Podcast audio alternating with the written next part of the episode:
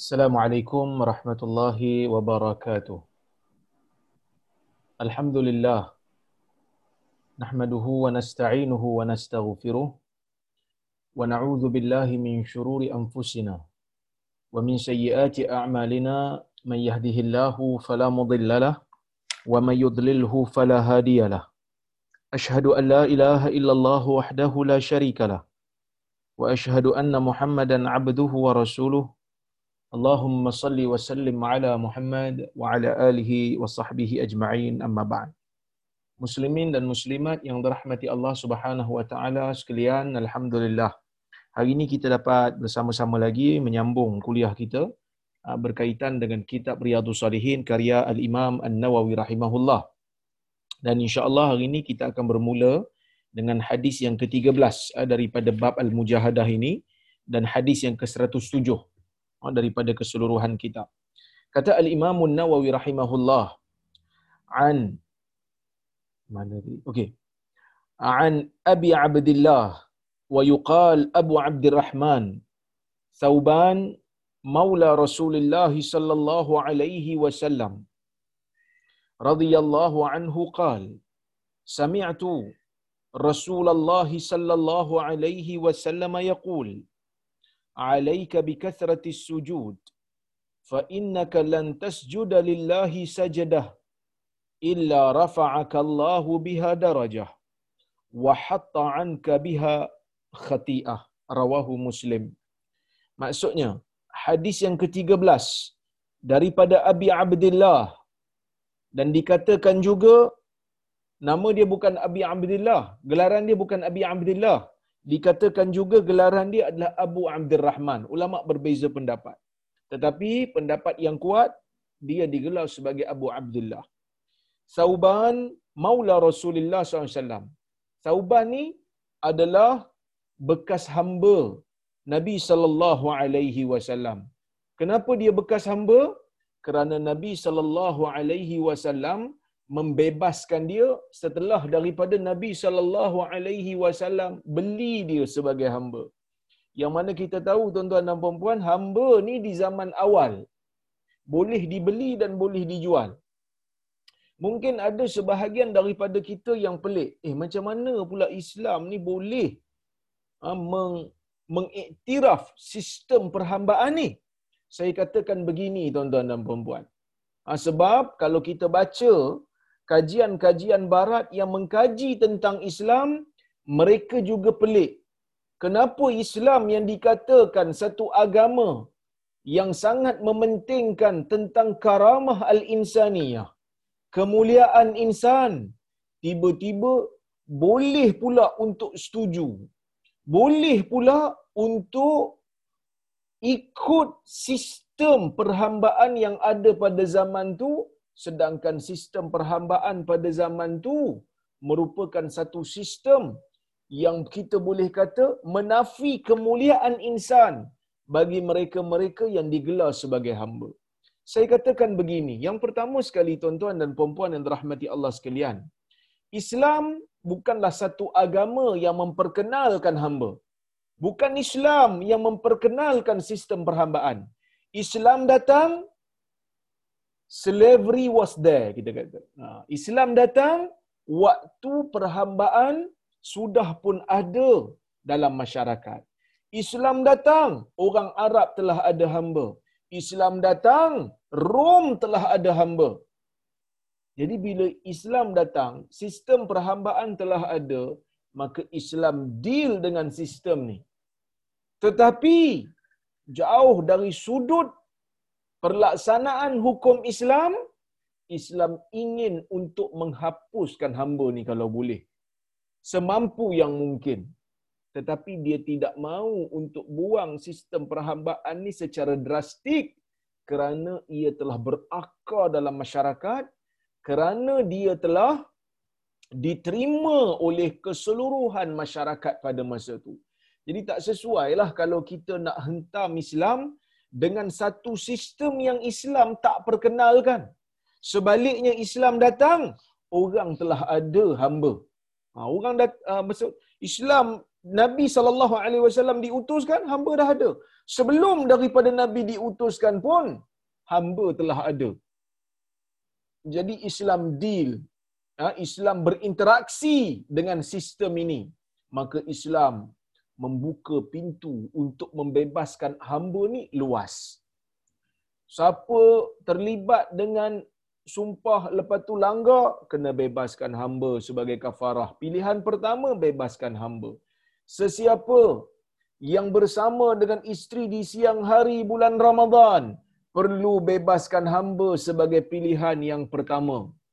Sesiapa yang zihar isterinya, nak kembali kepada isterinya, perlu untuk membebaskan hamba sebagai pilihan yang pertama.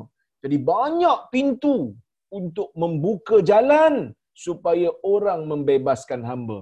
Bahkan galakkan Islam untuk membebaskan hamba ni ditunjukkan lagi dalam hadis Nabi sallallahu alaihi wasallam. Dalam hadis Nabi sallallahu alaihi wasallam, Nabi kata salasun atau salasatun jadduhunna jaddun wa hazluhunna jaddun. Tiga perkara Nabi kata. Dalam hadis diriwayatkan daripada Nabi sallallahu alaihi wasallam, tiga perkara buat serius pun jadi betul, buat main-main pun jadi betul. Apa dia? Nabi kata yang pertama, an-nikah wat talaq wal itaq. Tiga perkara. Yang pertama nikah, yang kedua talak, dan yang ketiga membebaskan hamba. Tiga perkara ni kalau buat serius pun jadi, kalau buat main-main pun jadi serius. Kalau bab talak tu kita fahamlah, kan? Kalau bab talak tu kita faham. Kerana talak ni bermain dengan perasaan isteri, tak boleh main-main. Tak boleh seorang suami bermain-main dengan talak, dia akan jadi sungguh-sungguh. Begitu juga tuan-tuan dan puan-puan yang dirahmati Allah sekalian, perkara yang kita namakan sebagai membebaskan hamba, ia juga tidak boleh dipermainkan. Tak boleh kita kata pada hamba marjina, hari ni aku bebaskan kau. Dia pun dah seronok kemas beg. Lepas tu dia kata minta maaf ya, saya tadi bergurau saja. Maklumlah April Fool, tak boleh. Ia jadi sungguh, hamba tu terbebas sungguh. Jadi Islam membuka pintu banyak untuk membebaskan hamba kerana Islam nak menghilangkan hamba, sistem hamba ni secara pelan-pelan. Kenapa tak boleh drastik? Kerana hamba adalah harta manusia. Menghilangkan sistem hamba, menghilangkan harta manusia. Bahaya. Dan ia juga akan melibatkan ekonomi negara. Kerana banyak hamba pada masa tu bekerja di ladang-ladang. Yang mana kalau tidak ada hamba bekerja di ladang, ekonomi negara pada waktu itu akan terganggu. Begitu juga tuan-tuan dan puan-puan yang dirahmati Allah sekalian, seluruh dunia terima masa tu sistem hamba. Macam mana cara nak dapat hamba selain daripada beli? Ia adalah melalui proses tawanan perang. Asalnya manusia lahir dalam keadaan merdeka, siapa jadi tawanan perang, jadi hamba. Jadi zaman tu kalau berperang dengan mana-mana negara, kalah dan ditawan, automatik jadi hamba. Jadi bila jadi hamba tuan-tuan dan puan-puan yang dirahmati Allah sekalian, katalah kerajaan Islam pada masa tu tak ada sistem hamba.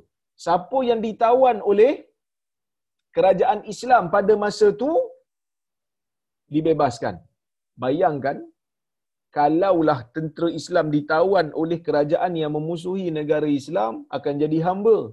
Sesiapa yang ditawan oleh kerajaan Islam tak boleh jadi hamba, perlu dibebaskan. Maka ia akan membahayakan kerajaan Islam, akan menjadikan kerajaan Islam ni terdedah kepada serangan dengan alasan tak apa. Kalau kita ditawan oleh kerajaan Islam pun, dia bukan boleh hambakan kita. Dia bukan boleh tawan kita. Pastinya dia akan lepaskan kita. Maka sebab itulah tuan-tuan dan puan-puan yang dirahmati Allah sekalian, sistem hamba ni dikekalkan. Satu pintu untuk mendapatkan hamba tu tak ditutup untuk menjadikan negara Islam tu stabil. Tidak diganggu. Tetapi banyak pintu dibuka untuk membebaskan hamba. Jadi Thawban ni dia asalnya hamba, dibeli oleh Nabi sallallahu alaihi wasallam, kemudian Nabi bebaskan dia. dan dia menjadi khadam kepada Nabi sallallahu alaihi wasallam sehinggalah dia meninggal dunia pada tahun 54 Hijrah radhiyallahu anhu. Katanya, aku mendengar Rasulullah sallallahu alaihi wasallam bersabda.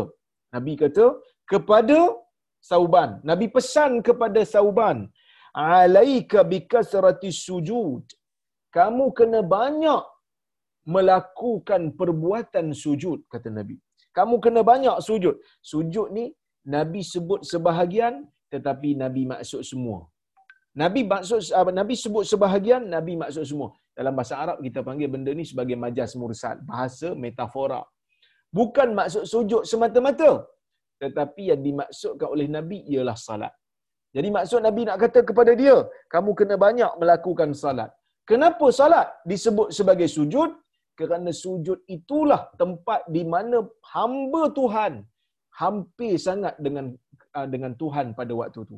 Seperti mana hadis Nabi sallallahu alaihi wasallam dalam riwayat Muslim, aqrabu ma yakunul 'abdu min rabbih wa huwa sajid fa akthiru fihi ad-du'a.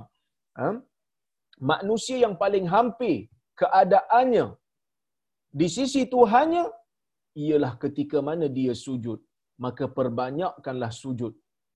Perbanyakkanlah doa ketika mana sujud. Jadi banyakkan salat, yang mana dalam salat tu ada sujud. Jadi banyakkan sujud. Kata Nabi, alaika bikasrati sujud.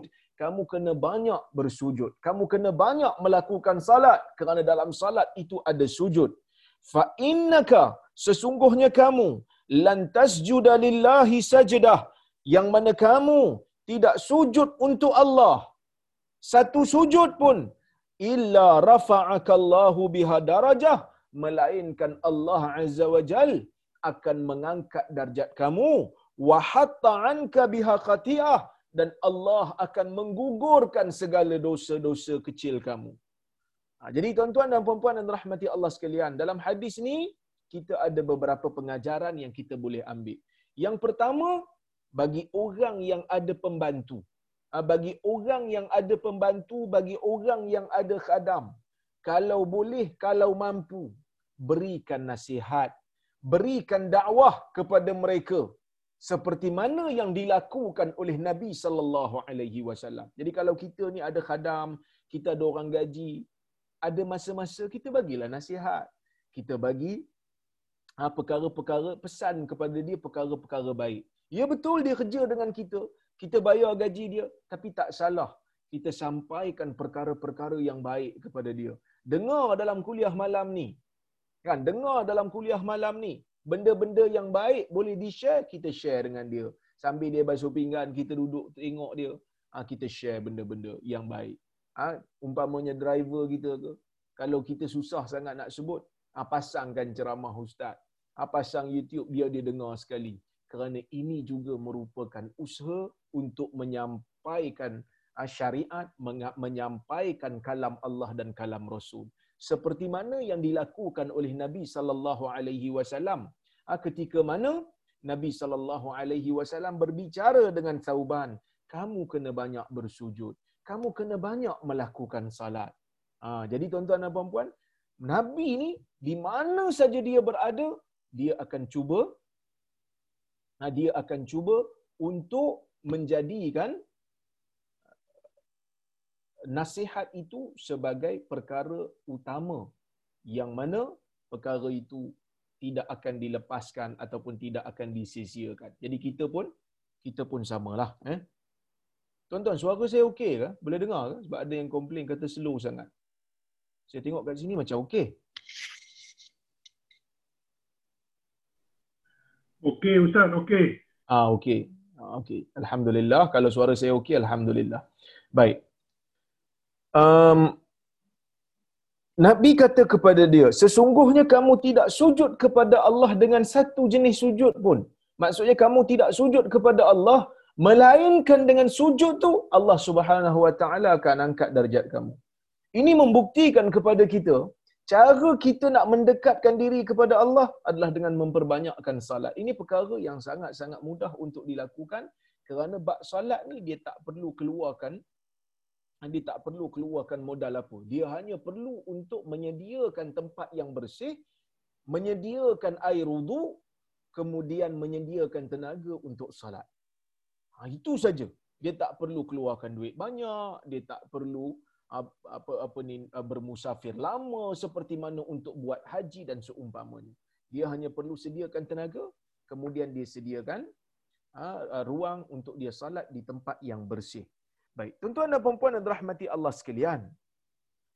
Bila Nabi sebut macam tu, sujud boleh mengangkat darjat kamu di sisi Allah, dan sujud juga boleh menyucikan dosa. Solat juga menyucikan dosa-dosa kecil kamu.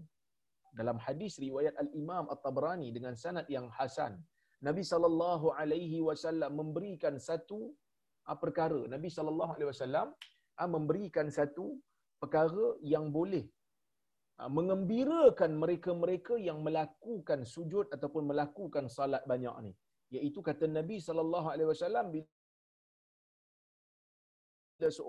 bila salah seorang daripada kamu salat, maka dia membawa dosanya di atas bahunya, di atas kepala dan bahunya, dan apabila dia turun untuk bersujud, dosanya itu akan gugur mengikut sengitnya ataupun rendahnya badan dia. Jadi sujud mengangkat darjat dan mengampunkan dosa. Tuan-tuan dan puan-puan yang dirahmati Allah sekalian, kita ni jenis orang yang banyak dosa, kan? Jadi dengan sujud inilah Allah Subhanahu wa taala nak ampunkan kita.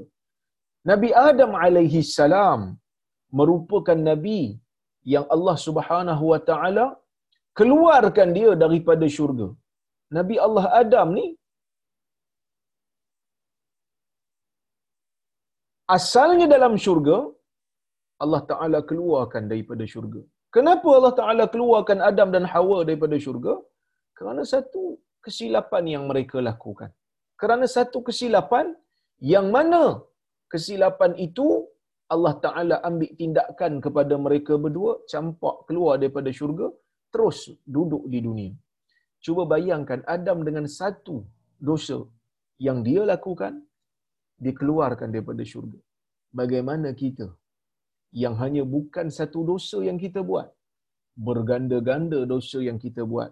Jadi tuan-tuan dan puan-puan yang dirahmati Allah, kalau kita nak kembali kepada syurga seperti mana Nabi kita Adam alaihi salam kembali ke syurga, kita kena ikut jalan dia.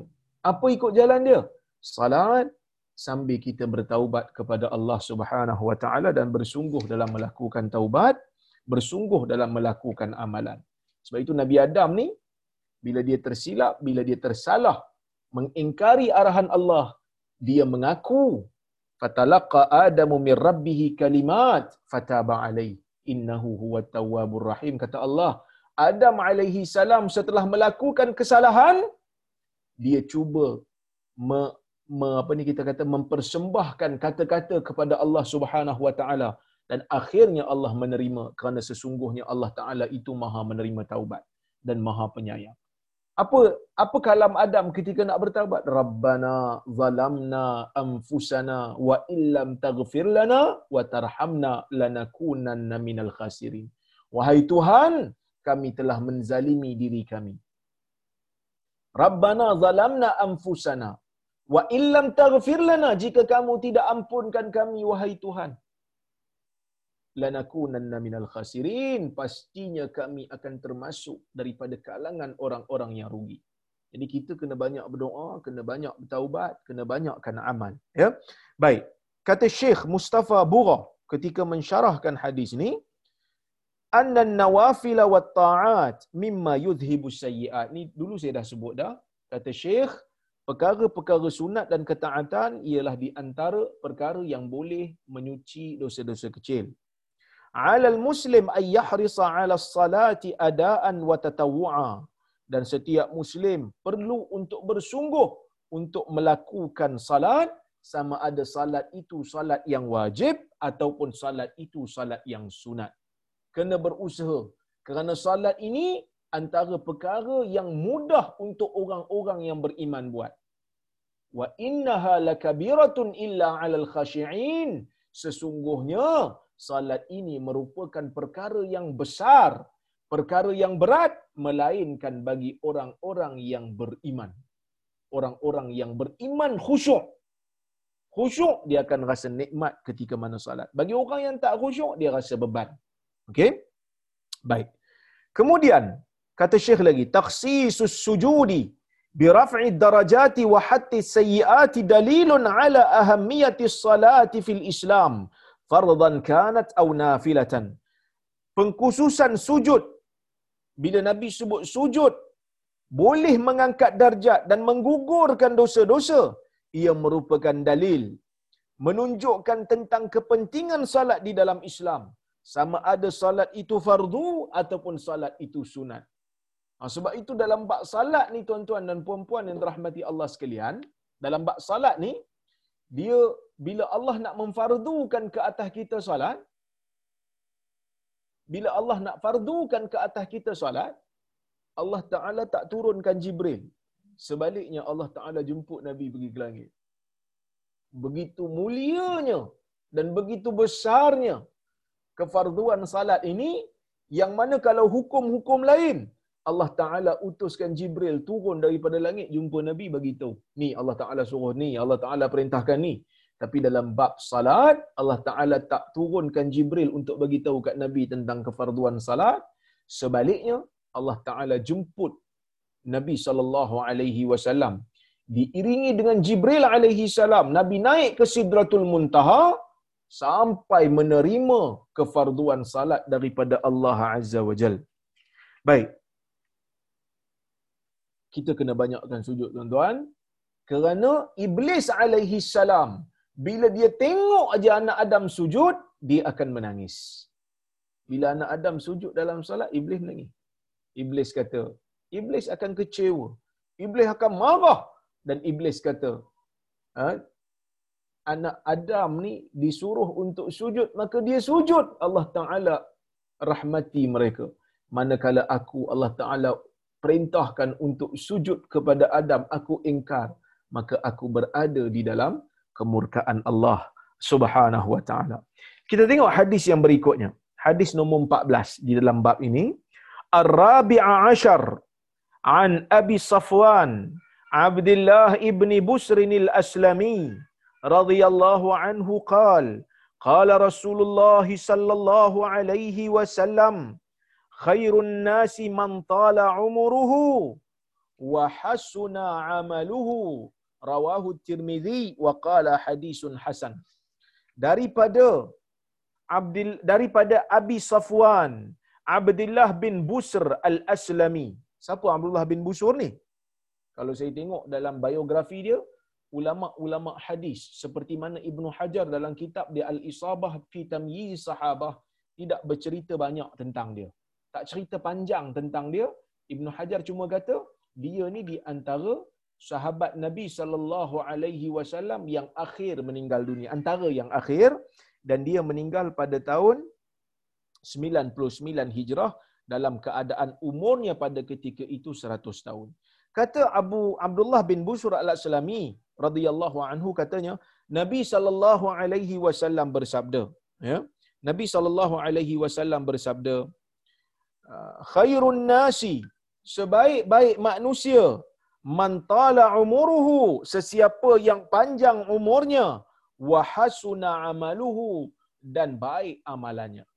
Jadi tuan-tuan dan puan-puan yang dirahmati Allah sekalian, Nabi nak berikan satu isyarat kepada kita. Apa isyarat yang Nabi nak bagi pada kita dalam hadis ni? Umur panjang ni tak semestinya Allah Ta'ala suka. Umur semata-mata panjang tak semesti Allah Ta'ala suka. Tak semesti Allah Ta'ala redha. Ada manusia hidup lama tetapi berada dalam kemurkaan Allah la samahallah. Jadi apa yang menjadi kebaikan menjadi petunjuk kepada kebaikan.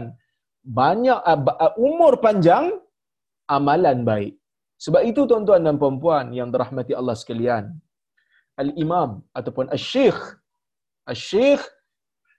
Muhammad bin Saleh ibn Utsaimin, seorang ulama daripada Saudi, ahli fatwa Saudi, meninggal dunia dah. Awal 2000 dia meninggal dunia. Ke sebelum 2000, tapi kira-kira itulah, sama ada 99, 2000 atau 2021. Baik. Dia mengatakan bila kita nak doakan supaya seseorang itu panjang umur. Kita jangan doa panjang umur je. Ini benda bagus juga dia sebut. Dia kata kadang-kadang kita ni kalau nak doa, kita doa orang supaya panjang umur. Sama bukan Arab saja, Melayu pun sama. Bila ada birthday mana-mana orang, kita akan kata selamat hari lahir, selamat ulang tahun kelahiran, moga panjang umur. Moga panjang umur. Kalau kita berhenti tang situ saja. Kan? Moga panjang umur, moga bahagia sehingga ke anak cucu. Jangan sebut begitu saja. Dia kata, dia pesan jangan hanya doa orang untuk panjang umur semata-mata. Kerana panjang umur ni belum tentu baik, belum tentu buruk. Sebab itu ada satu kisah dulu, kita akan jumpa nanti. Dan bila sampai bab tu kita akan jumpa. Saya cerita dulu tak apa. Seorang pemuda di zaman pemerintahan Umar bin Khattab radhiyallahu anhu, dia pernah buat benda yang tak elok kepada Sa'd bin Abi Waqqas. Dia pernah buat satu benda yang tak elok. Dia fitnah Sa'd. Depan-depan dia fitnah. Sehingga Sa'd kata, inni la ad'u Allah bi salas. Dia kata Sa'd bila dengar tu, dia fitnah Sa'd ni tiga perkara. Tak apa, nanti bila kita sampai bab tu kita akan ceritalah. Dia kata aku nak doa dengan tiga benda. Apa tiga benda tu? Tiga benda ni yang Nabi SAW kata, yang sahabat kata, tiga benda. Allahumma in kana hadha la yaqumu illa ri'a'a. Dia kata wahai Tuhan, Sa'd ni doa. Sa'd kata wahai Tuhan, kalaulah pemuda ini tidak bangkit dan tidak bangun daripada tempat duduknya, melainkan hanyalah untuk riya di hadapan manusia. Melainkan untuk riya di hadapan manusia. Fa'atil umrahu wa atil faqrahu wa a'ridhu lil fitan. Wahai Tuhan, kalau dia ni betul-betul bangun memang nak tunjuk riya, zalim kat aku, maka panjangkanlah umurnya. Panjang umur. Doa panjang umur ni ada kalanya doa yang tak baik. Ada kalanya lah, bukan semestinya, ada kalanya. Panjangkan umurnya. Panjangkan kefakirannya dan dedahkan dia kepada fitnah. Dedahkan dia kepada bala bencana. Jadi bila Sa'd ni doa macam tu, Allah Ta'ala makbulkan doa Sa'd. Memang pemuda ni panjang umur sungguh.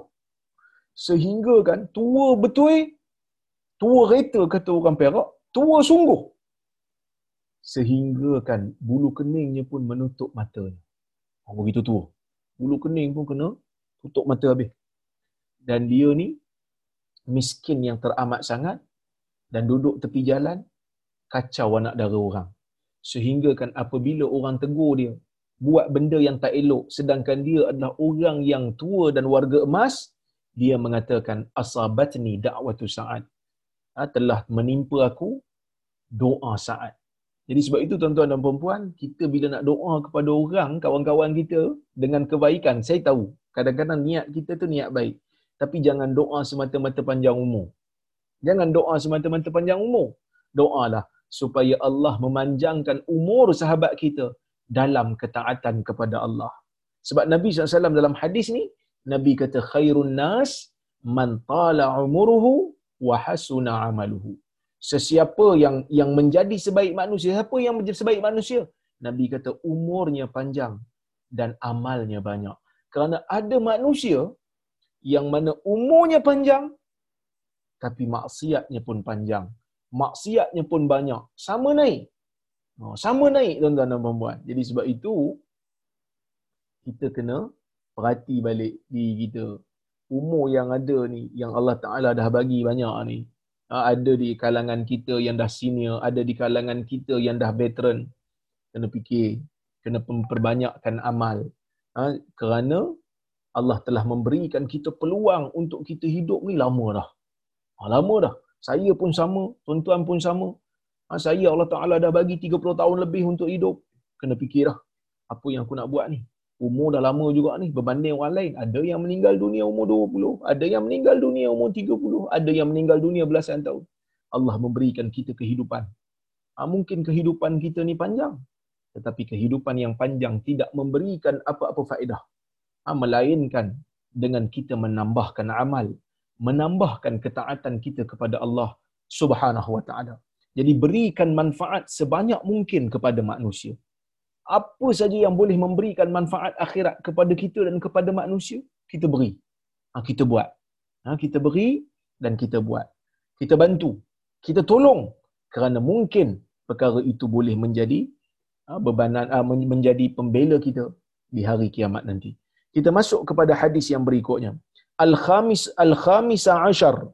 An Anas radhiyallahu anhu qala ghaba ammi Anas ibn al-Nadr radhiyallahu anhu an qitali badrin faqala ya Rasulullah ghibtu an awwal qitalin qatalta al-musyrikin la in illahu la ashhadani qital al-musyrikin la yarayanna Allahu ma asna falamma kana yawm Uhud inkashafa al-muslimun فقال اللهم أعتذر إليك مما صنع هؤلاء يعني أصحابه وأبرأ إليك مما صنع هؤلاء يعني المشركين ثم تقدم فاستقبله سعد ابن معاذ فقال يا سعد ابن معاذ الجنة ورب الكعبة إني أجد ريحها من دون أحد قال سعد فما استطعت يا رسول الله ما صنع قال أنس فوجدنا به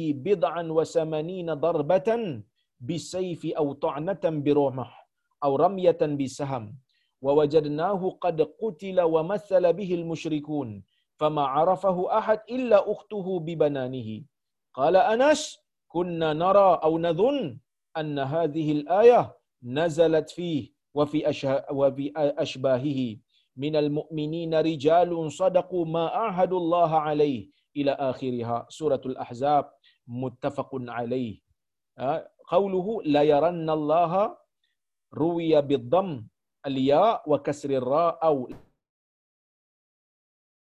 la yuzhiranna allahu dhalika linnas wa ruwiya bi fathihima ma'nahu wa ma'nahu zahir wallahu subhanahu wa ta'ala a'lam.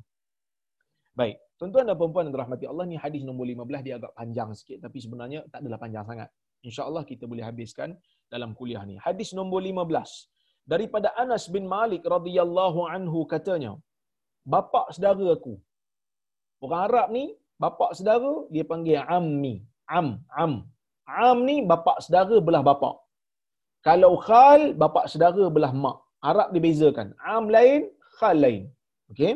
Bapak saudara belah mak dipanggil khal. Bapak saudara belah ayah dipanggil am. So dia kata ghaba ammi Anas ibn al-Nadr radhiyallahu anhu.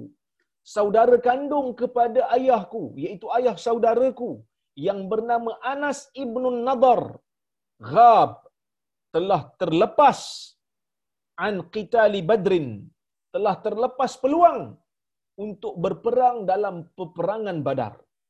Dia kata pak saudaraku ni masa perang Badar tak boleh join, tak dapat join. Kenapa tak join?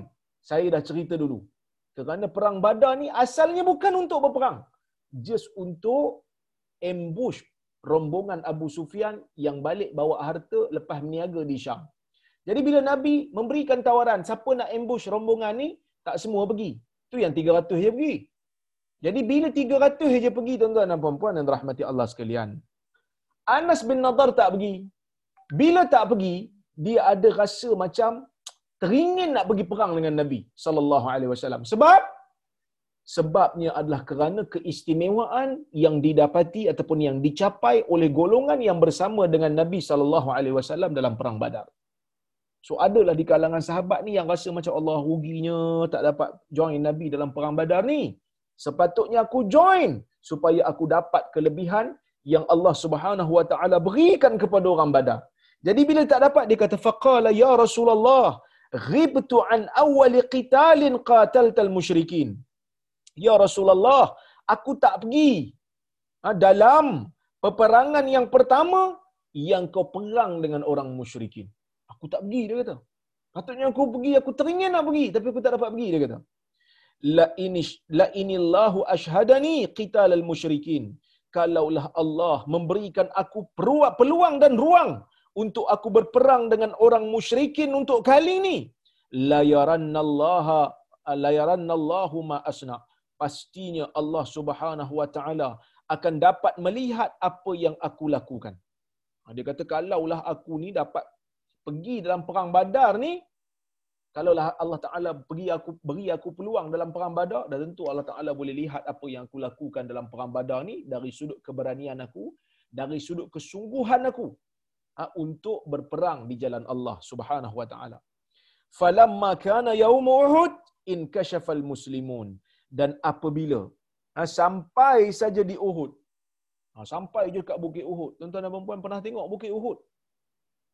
Kalau pernah tengok Bukit Uhud, siapa yang pergi umrah ke pergi haji, dia tahulah. Dia tahulah Bukit Uhud tu dekat mana. Dia tahu Bukit Uhud dekat mana, iaitu bukit yang besar yang ada di kawasan Madinah.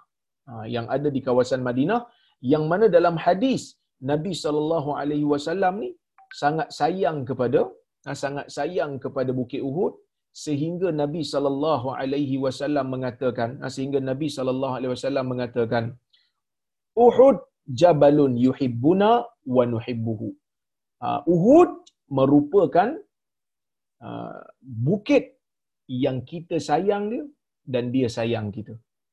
Ulama ada beza pendapat sikitlah apa yang dimaksudkan kita sayang dia. Jadi tuan-tuan dan puan-puan yang dirahmati Allah sekalian, pasal apa perang Uhud ni berlaku? Kerana orang Quraisy tak puas hatilah, dia dah kalah dekat perang Badar. Dia tak puas hati. Ia menjadi satu tamparan hebat bagi orang Quraisy, kerana pada masa sebelum daripada peperangan Badar, orang-orang musyrikin Quraisy ni lanyak orang Islam. Sebelum hijrah, orang Quraisy ni lanyak je orang Islam. Bila kalah dahlah mereka ramai, 3 kali ganda lebih daripada orang Islam. Orang Islam 300 lebih, orang Quraisy ada 1000 lebih. Jadi tamparan hebat. Bila orang Quraisy kalah, maka Abu Sufyan pun rasa tak puas hati. Sebulan lepas tu, sebab Badar bulan Ramadan, setahun lebih lepas tu bulan Syawal, Abu Sufyan menghimpunkan tentera. Adalah lebih kurang dalam 3000 lebih. Tentera Islam 1000 lebih je. Jadi bila tentera Islam 1000 lebih, Nabi pada masa tu lebih prefer untuk bertahan ataupun berkampung ataupun berkubu di Madinah. Tapi walau bagaimanapun Nabi tetap bertanya pandangan mereka-mereka yang berada di Madinah pada ketika itu, macam mana keadaan kita ni? Nak tunggu di Madinah ke sambil berkubu di sini, ataupun kita keluar untuk berperang dengan orang musyrikin Quraisy yang datang daripada Mekah? Jadi ramai di kalangan sahabat yang tak dapat join perang Badar dulu mencadangkan kepada Nabi supaya Nabi keluar ke medan Uhud. Keluarlah perang di luar. Walaupun Nabi pada peringkat awal nampak cenderung macam nak duduk di Madinah. Berapa orang sahabat pun nak duduk di Madinah. Okey, jadi bila semua ramai majoriti nak keluar, maka Nabi pun pakai baju besi Nabi. Bila Nabi pakai baju besi, sahabat tengok Nabi. Sahabat kata, nampak macam Nabi tak apa nak pergi ni. Dia kata, ya Rasulullah, kalau tak nak pergi tak apalah, kita berkubu di sini. Nabi kata, tidak pantas, tidak sesuai bagi Nabi Allah apabila telah memakai baju besinya, telah memakai perisainya untuk meletakkan dan membukanya semula. Maka sahabat, Nabi dan para sahabat keluar je. Sebelum sampai ke Uhud, 1/3 daripada saf orang mukmin balik. Siapa tu? Golongan munafik. Golongan munafik balik. Ini menjadi satu tamparan hebat kepada orang Islam, yang mana mereka telah menyebabkan sokongan moral, kekuatan moral bagi orang-orang Islam pada masa itu jatuh. Diketuai oleh Abdullah bin Ubay bin Salul, ketua orang munafik. Dengan alasan mereka kata, tak jadi perang ni, tak ada perang. Kita baliklah, tak ada perang. Mereka ni berlakon je lah. Sebenarnya mereka bukan beriman pun. Mereka kafir. Tapi menyembunyikan kekufuran mereka. Jadi bila berlaku perang, Nabi SAW pesan kepada orang-orang yang berada di atas, yang Nabi arahkan supaya berada di atas satu bukit. Siapa yang pernah pergi Madinah, dia akan nampak ada satu bukit besar yang dipanggil sebagai Bukit Uhud, ada satu bukit kecil yang orang daki, ramai orang daki. Bukit kecil itu dipanggil Jabal ar-Rumah, Jabal Pemanah, Archer's Hill. yang mana Nabi pesan kepada golongan yang berada di atas tu, kamu jangan turun dalam apa pun yang dalam apa keadaan pun yang berlaku. Walaupun kami ni dicolik oleh burung. Kalaulah kami ni dicolik oleh burung, diterbangkan oleh burung, jangan kejar, duduk di bukit ni, Nabi kata. Kekal untuk berada di bukit ni. Sebab apa Nabi suruh kekal di bukit tu? Kerana ia merupakan satu strategi Nabi SAW untuk mengurangkan, kita panggil, penguasaan musuh di atas medan. Kerana belakang Nabi dan para sahabat adalah bukit Uhud yang tidak mampu untuk dilakukan serangan oleh musyrikin kerana bukit itu tinggi dan besar. Musyrikin hanya boleh untuk serang di depan. Tapi ada jalan di belakang bukit kecil. Bukit kecil di sini. Macam mana saya nak sebut? Saya tunjuk pada tuan-tuan dan perempuan. Sekejap. Sekejap saya tunjuk supaya tuan-tuan dan perempuan faham.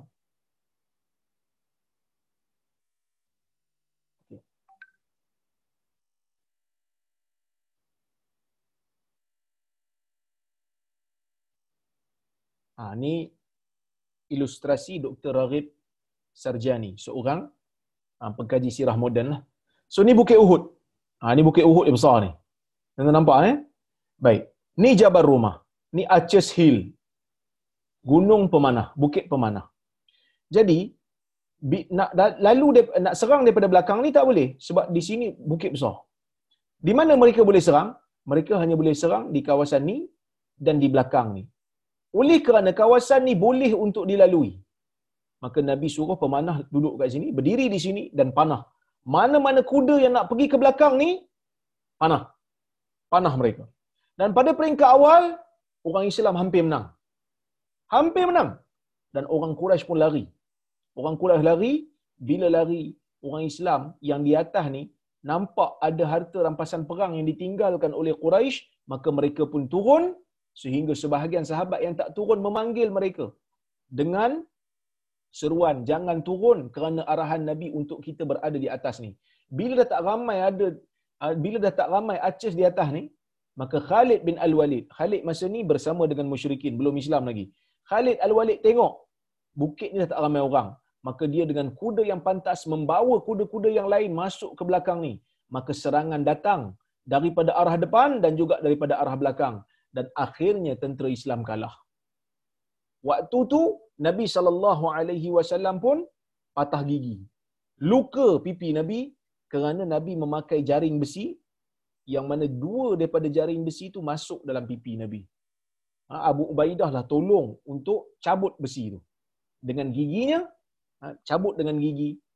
Cabut satu besi, satu gigi cabut. Cabut lagi satu besi, satu gigi lagi cabut. Abu Ubaidah radhiyallahu anhu, itu pengorbanan golongan sahabat kepada Nabi SAW.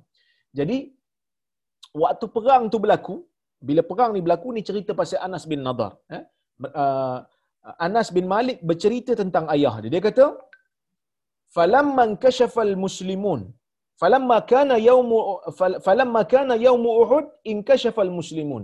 Bila masuk aja dalam perang Uhud, sampai je hari perang Uhud, in kashafal muslimun, orang Islam meninggalkan bukit yang Nabi suruh jangan tinggalkan, mereka tinggalkan.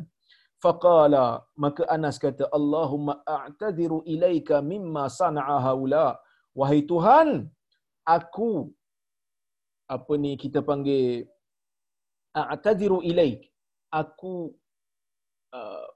minta uzur kepada kamu dengan apa yang dilakukan oleh mereka, yakni sahabat-sahabat dia yang turun daripada bukit, tu.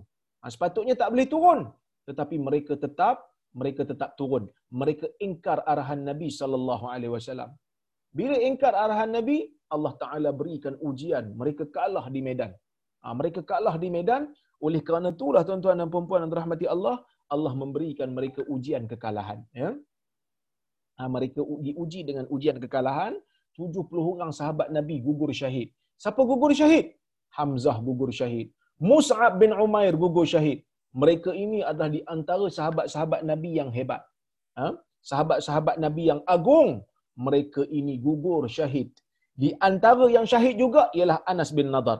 Anas kata bila dia tengok aja sahabat turun daripada bukit Archer's Hill ni, Maka dia kata, ya Allah, aku minta uzur kepada kamu daripada apa yang dilakukan oleh mereka itu.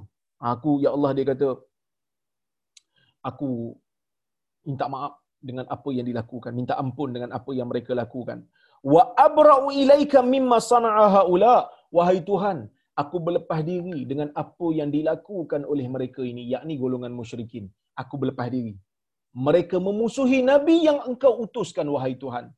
Mereka memerangi Nabi yang engkau berikan kepada dia wahyu, wahai Tuhan. Dia takut. Dia kata, ya Allah, perbuatan orang musyrik ini sangat bahaya.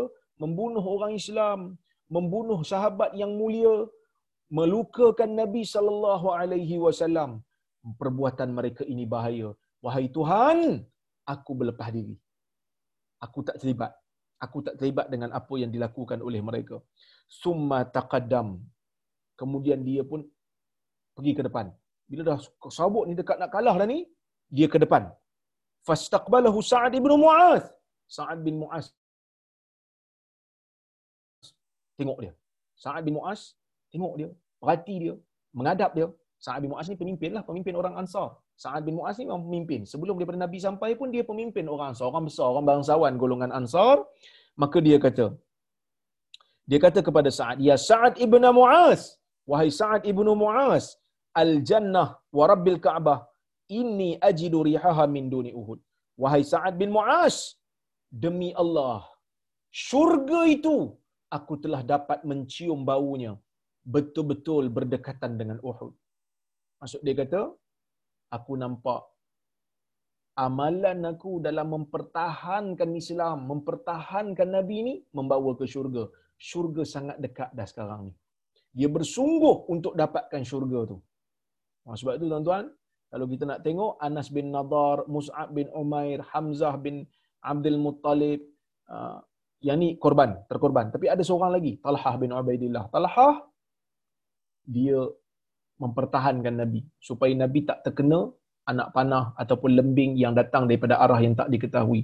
Sehingga kan pada waktu tu, tangan Talhah ni lukalah, kena senjata kerana mempertahankan Nabi SAW. Dia kata, aku dapati bau syurga telah berada di kawasan yang berhampiran dengan Uhud. Dia kata, qala Sa'd, berkata Sa'd, famastata'tu ya Rasulullah masana. Dia kata, Sa'd kata, aku pun tak mampu nak buat macam mana yang Anas bin Nadr buat. Keberanian dia luar biasa. Dia pergi walaupun dia tahu keadaan tu bahaya, walaupun serangan datang daripada belakang dan depan. Khalid datang kat belakang, musyrikin yang lain datang kat depan. Dia kata Sa'd, aku tak berani macam dia. Sangat-sangat hebat keberanian dia. Dan kata Anas bin Malik, anak saudara dia kata, fawajadna bihi bid'an wa samanina darbatan bisayf. Kami bila tengok dia terkorban, kami dapati pada badan dia ada 80 lebih. Bid'an ni 3 hingga 9. Ada 80 lebih. Darbatan bisayf, tusukan pedang. Au ta'natan birumuh, ataupun tikaman daripada lembing. Au ramyatan bisaham, ataupun tusukan daripada anak panah. So 80 lebih tuan-tuan dan puan-puan, bukan sikit. Menunjukkan bila kena satu dia tarik. Bila kena satu dia tarik dia punya lembing. Bila kena satu dia tarik anak panah. Para ulama mengatakan au ni menunjukkan tak pasti. Boleh jadi tusukan tu datang daripada pedang, boleh jadi tusukan tu datang daripada lembing kerana dia cabut. Begitu hebatnya golongan sahabat yang bernama seorang individu yang bernama Anas bin Nadr. Wa wajadnahu qad qutila, dan kami dapati bila kami dapati di medan Uhud ni, lepas peperangan Uhud habis kan, bila peperangan Uhud habis je kami dapati dia terbunuh. Kami dapati Anas bin Nadr ni terbunuh. Wa masala bihil musyrikun, dan orang musyrikin telah memotong-motong, mencederakan mayat. Dia dah mati dah. Tapi orang musyrik ni memang tu kerja dia. Dipanggil muslah. Nahan Nabi sallallahu alaihi wasallam anil muslah. Nabi sekali-kali tidak membenarkan kita mencederakan mayat. Walaupun mayat tu mayat musuh, jangan pergi ambil badan dia, cucuk lagi sedangkan dia dah mati.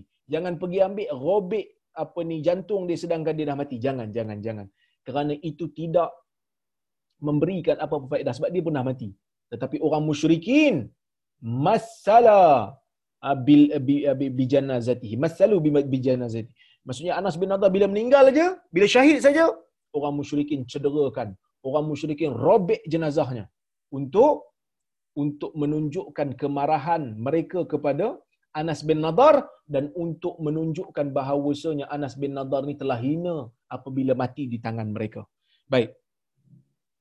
Fama arafahu ahad illa ukhtuhu bi bananihi.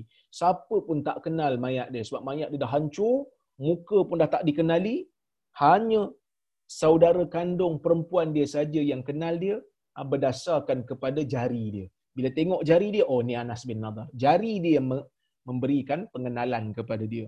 Jadi tuan-tuan dan puan-puan yang dirahmati Allah sekalian, kata Anas, kunna nara aw nadhun anna hadhihi al-ayah nazalat fihi wa fi ashbahihi.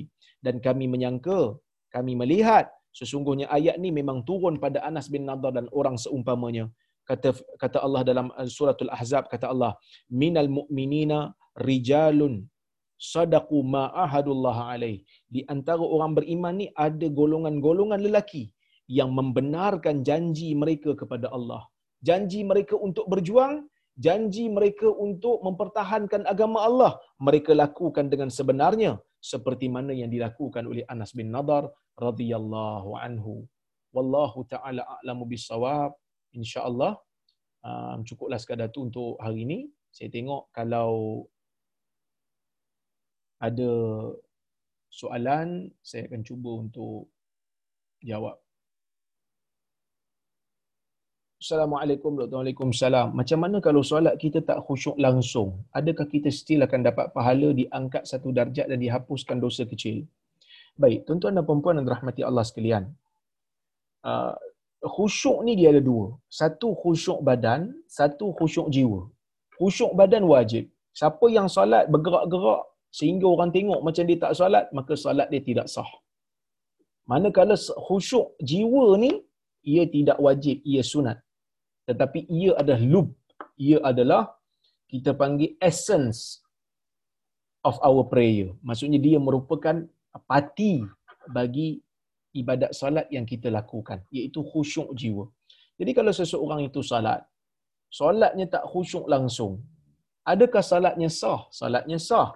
Adakah salatnya tu diterima oleh Allah? Wallahu a'lam. Yang ni hanya Allah aja yang tahu. Kita dalam dunia, kita just boleh hukum yang zahir. Dia salat, dia ambil wudu, dia pandang kiblat, dia tutup aurat, dia salat di tempat yang bersih, tidak ada najis, dia salat di belakang imam, niat cukup, rukun cukup, syarat cukup, baca Fatihah elok. Semua ini hukum zahirnya sah. Tetapi tidak semestinya sah itu akan menjadikan salat tu diterima. Tak semesti. Ada je orang salat sah tetapi Allah tak terima, seperti riak. Jadi kalau dia tak khusyuk langsung, maka salatnya tu tetap sah. Tetapi adakah salatnya diterima? Wallahu a'lam. Allah saja yang tahu. Tapi sebaiknya kita jadikan salat kita ni sekhusyuk yang mungkin. Baik.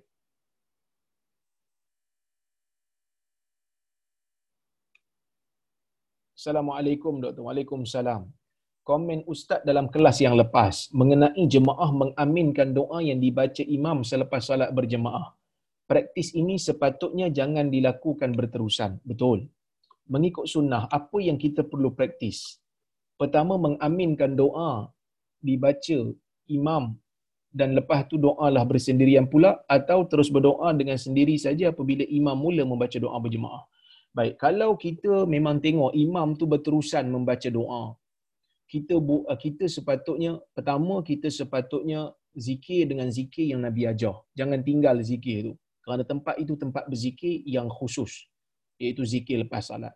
Kemudian kalaulah imam tu doa kerana ada hajat yang khusus bersama, kita bolehlah aminkan doa dia. Contohnya macam dia kata, ada kawan kita ni sakit, kita doakan untuk dia. Mari kita doa sama-sama. Itu boleh. Ataupun kawan kita dalam kuliah ini dia baru dapat anak, so kita doa sama-sama untuk anak dia, atau bolehlah doa sama-sama, amin sama-sama. Ataupun kawan kita dalam kuliah ni, dia baru sambut hari ulang tahun, hari kelahiran dia. So kita sama-sama doa supaya Allah berkati dia. Bolehlah doa sama-sama. Tapi selain daripada tu tidak ada. Maka tak perlulah untuk berdoa bersama dengan imam secara berterusan. Sebaliknya kita zikir untuk diri kita, kemudian kita baca doa kita sendiri. Kerana doa ni tuan-tuan dan puan-puan, dia tak sama hajat kita dengan hajat orang lain. Okey, wallahu a'lam.